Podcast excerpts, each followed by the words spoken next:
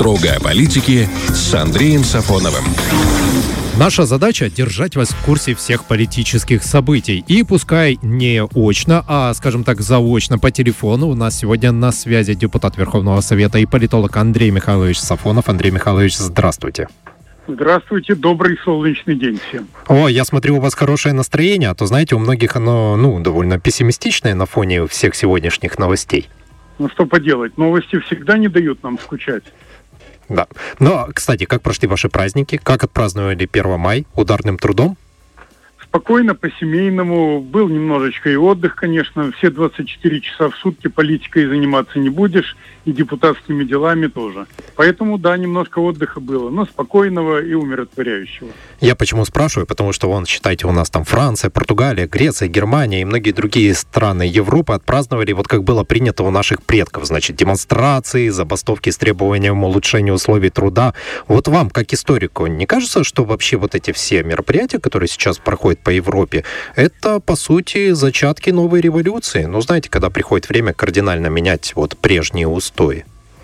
Но это прежде всего сдвиг в общественном мнении. И это изменение настроения. Вот что главное. Будет революция или не будет. Обычно, если она и бывает, то уходит в такую сторону, о которой никто и не подозревал. Но то, что уже люди мыслят в Европе и вообще на Западе во многом не так, как лет 20 назад, да и даже и 10 лет назад, это тоже факт. Как по-вашему, вообще Европа готова к серьезным вот политическим и экономическим изменениям? Я думаю, пока что еще не готова. Она слишком разложена вот этой всей либерастической, как говорится, пропагандой и тем образом жизни, который ей навязывали. А именно это максимальные наслаждения, без всякого чувства ответственности и, главное, без задумки о том, где взять деньги на все радости и удовольствия. Ну и это сказалось. Это сказалось и на политической активности, и на том, что, по сути дела, Европа разучилась воевать по-настоящему. Словом, да, это смесь какого-то исторического музея с разложившимся непонятным обществом времен последних лет Римской империи. А куда нужно двигаться Европе, да, в каком направлении, чтобы это снова было великое, великое образование? -то? Традиционные ценности с опорой на христианство. Это все, что можно сделать. Угу. Но это достаточно мало, многие будут это отрицать ну, будут отрицать, что делать. Иногда надо ломать через колено то, что отрицается. Ну, слушайте, ну, когда вот ломаешь через колено, да, затронуть-то может и э, каждого фактически, да, страдает один, а брызги летят во всех. Как сделать так, чтобы эти изменения были максимально безболезненными? Этого сделать невозможно. Надо идти вперед, когда хочешь ты этого или нет. Угу. То есть получается, что если э, будет слом, то слом все равно будет э, достаточно ощутимым. Безусловно. По-другому никогда не бывает. Сегодня, кстати, отмечается Всемирный день свободы печати, и по такому случаю был опубликован рейтинг свободы прессы. Так вот, за 2022 год Молдова поднялась в нем с 40 аж на 28 место, став еще более свободной вот в вопросе публикации мнений в СМИ. Вот, Андрей Михайлович, 100% это все благодаря нашим с вами эфирам. Ну, я не сомневаюсь. Мы в этом плане делаем все, что можем. Что же касается правого берега Днестра – то понятно, что никакой свободы печати там нет, в особенности после начатого блокирования неугодных интернет-ресурсов, телеканалов и так далее. Поэтому все данные о том, что она где-то там поднялась, это все вранье, и заказуха, не более того. Ну вот смотрите, я почитал, там есть э, расширенный, вот, ну, в индексе есть пояснение по каждой стране. Так вот я почитал, что там в Молдове говорится, если позволите, я вам пару выдержек э, оттуда да, приведу. Конечно. Смотрите, там написано, СМИ Молдовы крайне поляризованы, как и сама страна, которая характеризуется политической нестабильностью и чрезмерным влиянием олигархов. Основные СМИ находятся в руках политических лидеров. Близкие к олигархам группы доминируют на рекламном рынке, а независимые СМИ столкнулись со сложной экономической ситуацией. Среди других проблем молдавской прессы называют оскорбления и запугивания со стороны политиков, угрозы и преследования журналистов в интернете и даже невозможность официальной работы в Приднестровье. Вот такие вот описания, вот такой ворох проблем и 28 место, там из 180, по-моему, я чую, что какой-то тут подвох есть.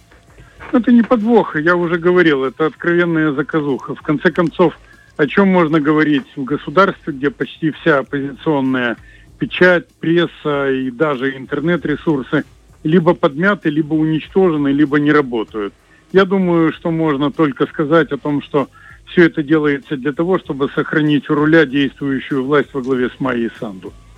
Давайте тогда обсудим еще прошедшие выборы в Гагаузии, поскольку это одна из таких самых животрепещущих тем. И вот в своей группе в Фейсбуке вы там, кстати, достаточно активны, и там ваши статьи, материалы публикуются, ваше мнение. Вот. Вы там даете отпор различным людям, которые приходят, чтобы м, высказать свое не очень э, положительное мнение. Так вот, за неделю до выборов вы предположили, что наблюдатели из России все-таки не пустят в Гагаузию. Так оно и случилось. В чем вообще был смысл такого решения не пускать их?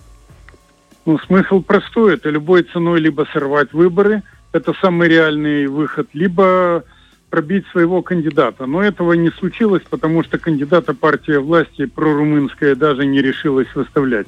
Поэтому в данном случае они просто себе оставили выход на случай, если решат отменить итоги выборов, которые прошли в первом туре 30 апреля.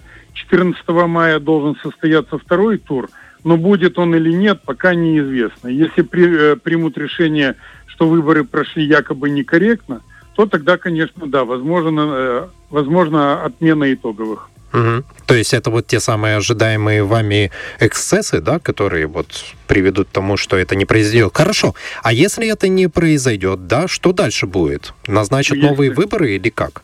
Нет, если этого всего не произойдет, тогда состоится второй тур. Так. Из двух кандидатов, которые в него вышли, победит один, но в любом случае это не будет кандидат от партии власти.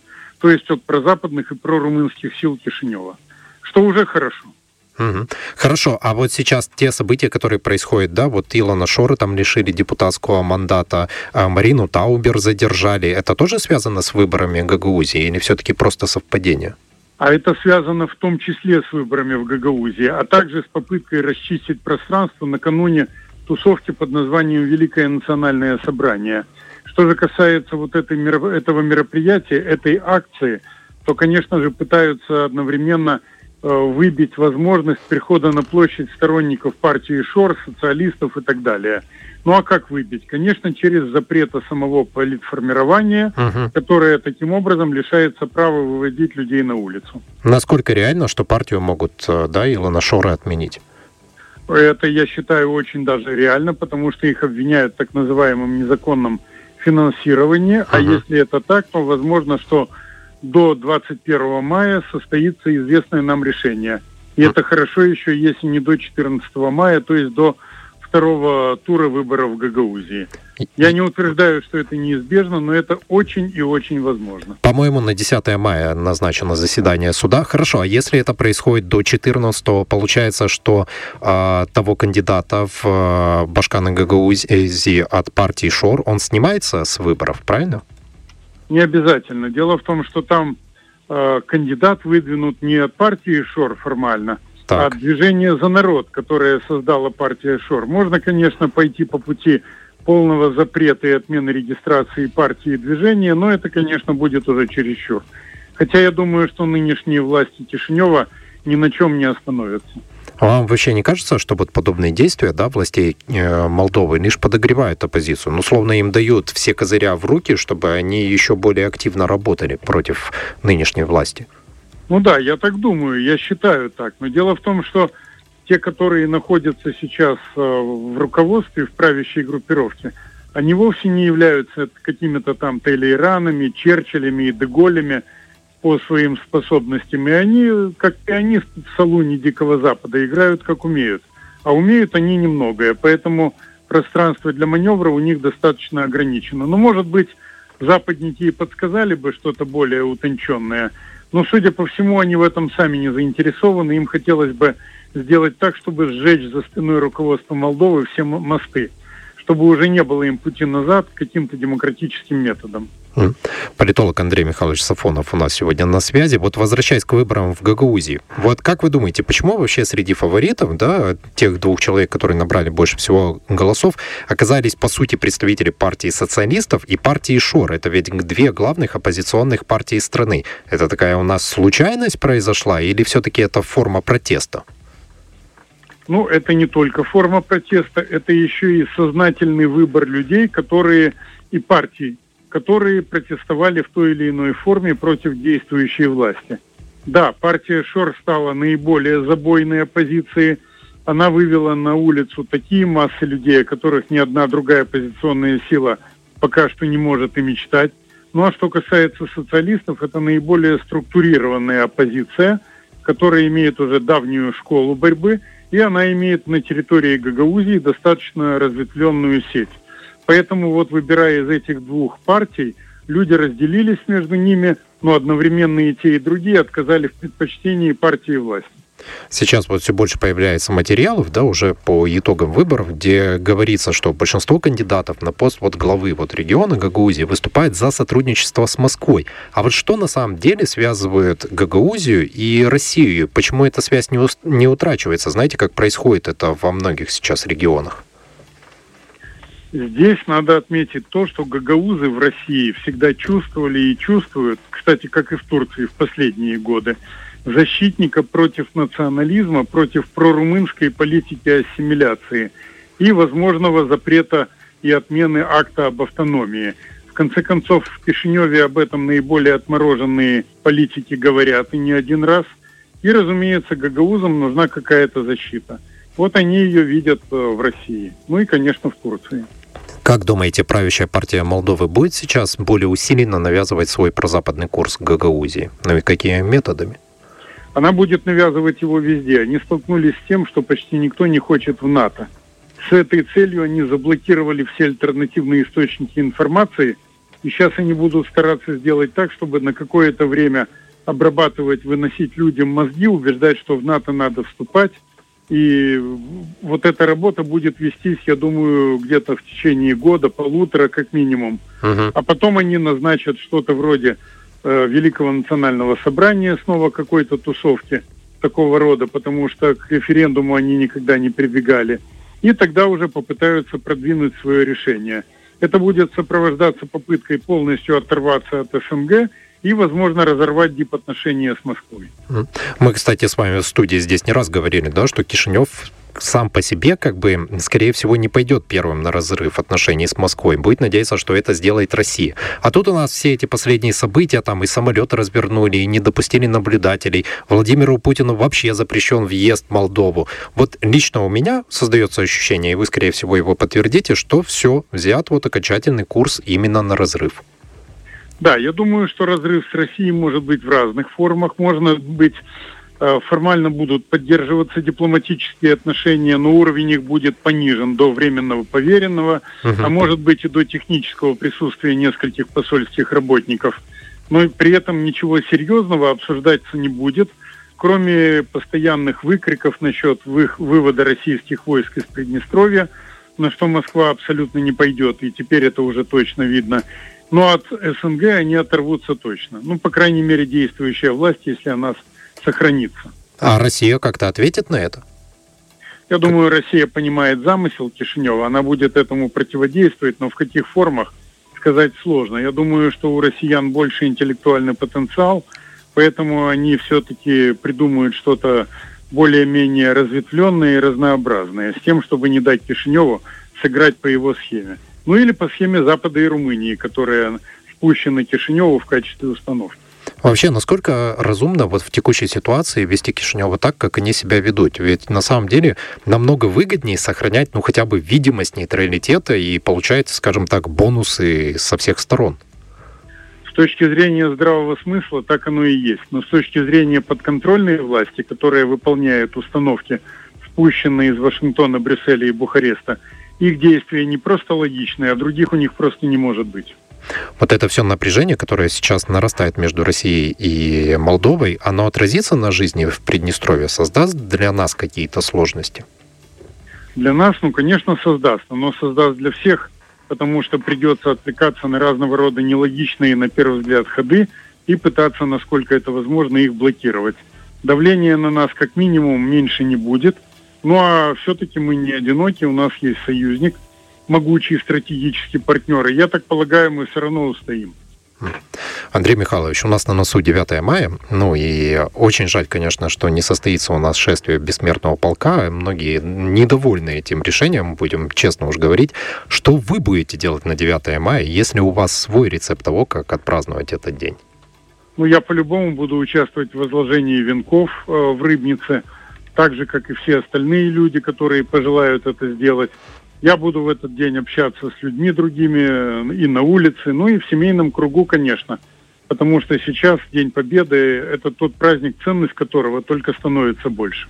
В Молдове вот опять обещают штрафовать за георгиевские ленты, да, и есть, с одной стороны, есть решение Конституционного суда, которое говорит, что не надо э, штрафовать, с другой стороны, есть желание правящей партии, которая, по сути, как бы оспаривает решение суда и этим нарушает закон своей страны. Вопрос у меня такой, чем вот этим людям вообще ненавистна георгиевская ленточка? В чем проблема?